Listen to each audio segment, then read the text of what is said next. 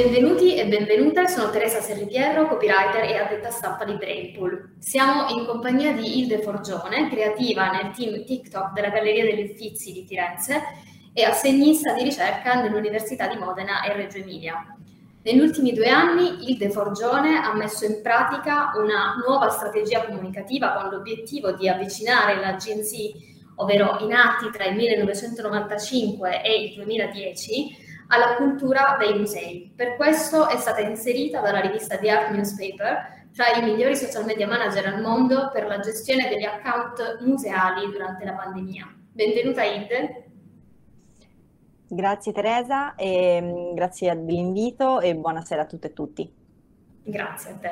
In un nostro scambio hai raccontato di aver fatto le cose vecchie in un modo nuovo, introducendo in questo contesto, direi anche in modo eclatante, i temi della democratizzazione e un'inclusività della cultura grazie ai social. Come è nata l'idea di portare gli uffizi su TikTok?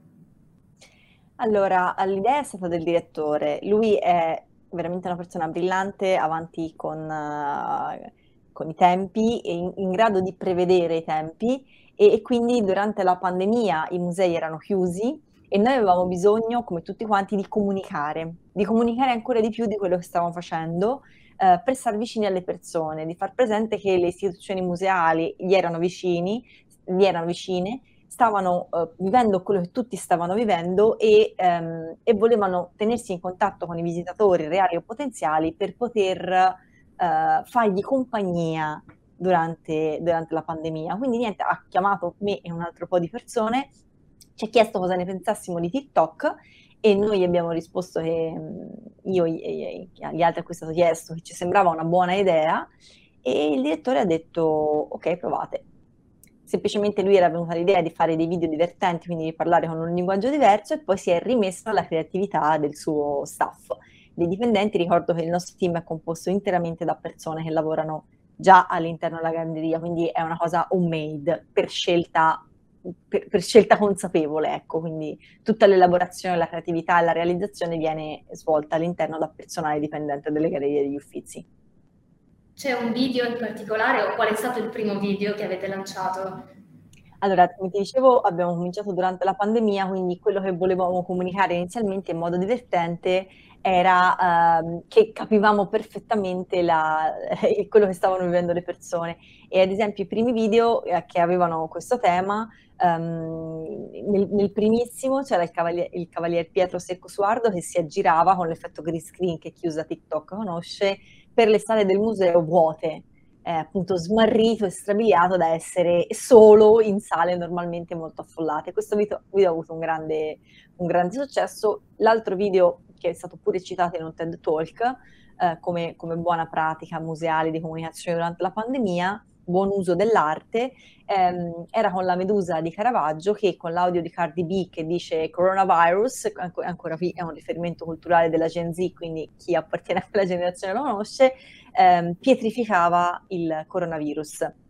E quel video era rilevante per due motivi eh, per, perché cioè, la Medusa aveva la mascherina e quindi era un invito a un comportamento socialmente responsabile, se, se la Medusa Caravaggio indossa la mascherina perché non puoi farlo tu e perché ci dava un messaggio positivo di come attraverso lo studio, eh, la ricerca, la cultura eh, si può sconfiggere l'ignoranza e quindi anche la malattia e il coronavirus. Ed erano tutti e due video che erano molto divertenti, avevano avuto un grandissimo ritorno di pubblico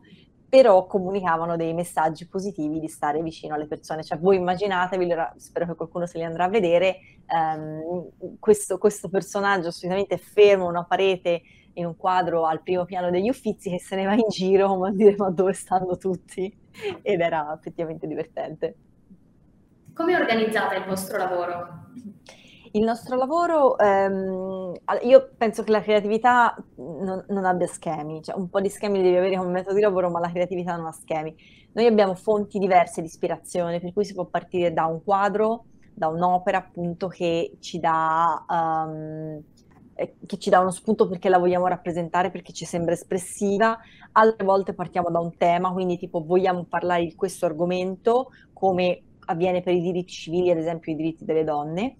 altre volte ancora vediamo una musica, un dialogo, un trend che ci piace e pensiamo che possiamo adattarlo uh, trovando qualcosa che, che, che, che, fit, che, ci entra, che va bene per, um, per rappresentare quella, quel certo trend tra le nostre opere. E cerchiamo come metodo, questo sì, eh, le opere meno conosciute perché chiaramente la Venere di Botticelli, la Primavera, la Medusa le conoscono tutti, tutti verranno sempre agli Uffizi per vedere quelle opere, è importante però far sapere che ce ne sono tante altre che possono comunque essere espressive e trasmettere emozioni, quali che esse siano. Ok, hai parlato quindi di una mancanza di uno schema ben preciso, però è vero anche che tu hai coniato un'espressione ovvero evitare meccanismi di esclusione arrogante per sottolineare appunto la necessità di non dare per scontato l'interesse per l'arte e per la cultura ehm, pers- alla fruizione, quindi soltanto di alcune tipologie di persone, ovvero quelle più fortunate culturalmente o dotate di mezzi adeguati. Quali sono quindi secondo te i vantaggi di una innovatività dei linguaggi contrapposta poi di fatto alla tradizionalità della funzione culturale. Ecco, um,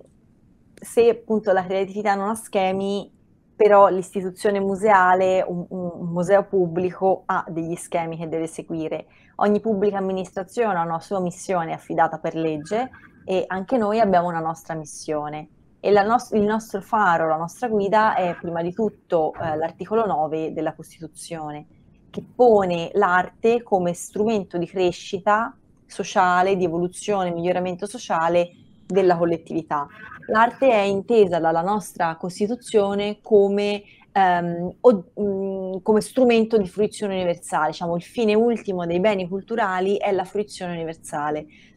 Quindi questo vuol dire che le persone attraverso l'arte eh, possono sentirsi parte di una collettività, um, il, il, valore culturale, secondo la nostra uh, Costituzione, eh, è, è, un fattore legante della collettività, cioè attraverso l'appartenenza comune, riconoscersi nel patrimonio storico-artistico, ci si riconosce come consociati, come cittadini italiani. Ecco, questo è un grandissimo pregio che ha l'arte, cioè quello di contribuire a creare una certa identità. La nostra identità come persone, non soltanto come italiani, ma io dico gli uffizi sono patrimonio del mondo, anche come esseri umani, è facilitata, aiutata uh, attraverso l'arte, che è un linguaggio appunto universale. E quindi il messaggio che ci passa la Costituzione è un messaggio democratico, perché se tutti, a prescindere appunto dalla, dalla loro um, origine sociale, dagli studi che hanno fatto, dalla loro capacità economica, sono parte di questa grande collettività che si riconosce nel patrimonio storico-artistico, allora l'arte è democratica. Ma democratizzare l'arte significa anche renderla comprensibile e fruibile alla generalità dei cittadini, non soltanto, come dicevi giustamente tu, a quelli che in qualche modo la possono ehm, comprendere. Eh, l'arte deve essere accessibile e comprensibile e, e fruibile anche anche a chi non ha una sua conoscenza di base dei concetti storico-artistici, proprio perché il patrimonio appartiene a tutti e tutte. E allora l'arte diventa in questo senso per noi e per tutte le altre istituzioni museali pubbliche uno strumento per creare coesione sociale come simbolo di identità e come eh, strumento in cui, anzi come, eh, come mezzo in, in, cui tutti si, si possono riconoscere, a cui tutti si possono interessare, a prescindere dalla loro condizione di partenza. E i social media sono in questo senso una, um, un mezzo per eh, realizzare la missione culturale dei musei come musei noi siamo fortunati perché possiamo parlare su diversi livelli, a diversi tipi di pubblico e con diversi strumenti. Mm, per la missione educativa, ad esempio, ci sono i servizi culturali dei musei che mh, mm, sono rivolti alle scuole, quindi fanno un lavoro eh, insieme alla scuola che è il soggetto principe deputato appunto dal, dallo Stato, dall'organizzazione pubblica a, a formare i nuovi cittadini e formare le persone e a insegnare. Poi abbiamo la, la, il momento divulgativo, il momento di studio. Una mostra, ad esempio, racchiude in sé un momento di studio e ricerca per gli studi che vengono fatti eh, sulle opere e sul periodo storico, sugli artisti, sui legami tra gli artisti e anche un momento divulgativo per il pubblico generale. Ecco, il social media ha un altro suo scopo specifico, che è quello di incuriosire le persone e di creare una comunità virtuale. Quindi attraverso il social media noi riusciamo a portare avanti la missione culturale dei musei, rendendo il museo un'istituzione viva, un'istituzione aperta e rivolta al pubblico del futuro. Attraverso i social media noi possiamo rendere l'arte comprensibile a tutti e tutti e quindi guidare attraverso il divertimento, attraverso lo svago, attraverso ehm, lo stupore, attraverso l'emozione, un approccio emozionale, possiamo guidare le persone verso temi sconosciuti. Questo per me significa evitare meccanismi di esclusione arrogante, significa che l'arte deve essere accessibile anche a chi non ha una conoscenza di base e ehm, attraverso un linguaggio pop, un linguaggio eh, innovativo, un linguaggio comune, avvicinare nuovi pubblici che sono tradizionalmente distanti dall'arte, che da soli probabilmente non si avvicinerebbero all'arte, ma che hanno tutto il diritto e probabilmente hanno tutta la capacità di, di, di, di godersi un'opera d'arte anche senza conoscere eh, nel dettaglio la storia dell'arte o la storia degli artisti. Quindi attraverso il divertimento si impara, questo no, non lo dico io, ci sono abbondanti studi in merito sul fatto che mh, quando si impara divertendosi, quando si apprende giocando, si attivano aree del cervello che altrimenti non si attiverebbero e fac- questo facilita l'apprendimento. Questo è quello che abbiamo fatto anche noi, scherzare, mantenere un tono ironico, divertirsi per poi passare un messaggio culturale, ma dopo con, un, con uno slancio che deve essere personale, che deve venire dal dentro di ogni persona, una, una, una, scelta di approfondimento che deve essere fatta da ognuno per se stesso senza essere imposta dall'esterno. Quindi a proposito di appunto cambiamenti del linguaggio e eh, futuro, poi di fatto, quali sono i prossimi passi verso la digitalizzazione che il comparto eh, museale può, può, mettere in atto? Allora, la, la pandemia ci ha insegnato, eh, accelerando un meccanismo già in atto, che eh, il, la tecnologia serve, è uno strumento ormai indispensabile. Quindi eh, io credo che i musei, come tutte le altre istituzioni pubbliche, debbano sempre più integrare il virtuale e il reale. Tutto quello che eh, può essere fruito in un museo deve essere messo online in qualche modo, non necessariamente in formato aperto, assolutamente, ma eh, il museo deve essere conoscibile attraverso i suoi canali, che siano il sito, che siano i social media, perché le persone devono poterci entrare in contatto. Ormai tutti noi passiamo il tempo con in mano il telefono un sacco di ore al giorno e questo è diventato uno strumento essenziale di conoscenza e filtro della realtà. Tutti ci informiamo e formiamo attraverso i social attraverso gli strumenti digitali ed è una, un passaggio, un percorso che non può lasciare fuori le istituzioni, anche quelle museali, per cui digitalizzare per mantenere vivo il reale. Aggiungo soltanto che lo scopo, um, lo, scopo di, di, della, della, nostra operazione su TikTok è usare un mezzo che è neutro, la tecnologia è neutra, non è buona né cattiva, per adattarlo al fine, sfruttare l'algoritmo per arrivare al fine culturale e trasformare un dialogo che è virtuale con gli utenti e i TikToker in una visita reale. La nostra innovazione è stata semplicemente innovare in chiave ironica e pop le opere della collezione, anche con riferimenti all'attualità, alla vita quotidiana,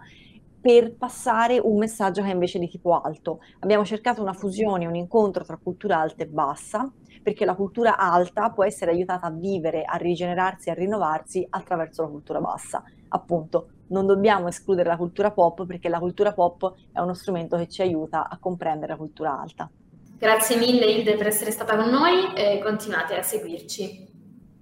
Grazie mille a voi per l'ospitalità e buon proseguimento a tutte e tutti e grazie ancora e chiaramente speriamo di vedervi presto alle Gallerie degli Uffizi.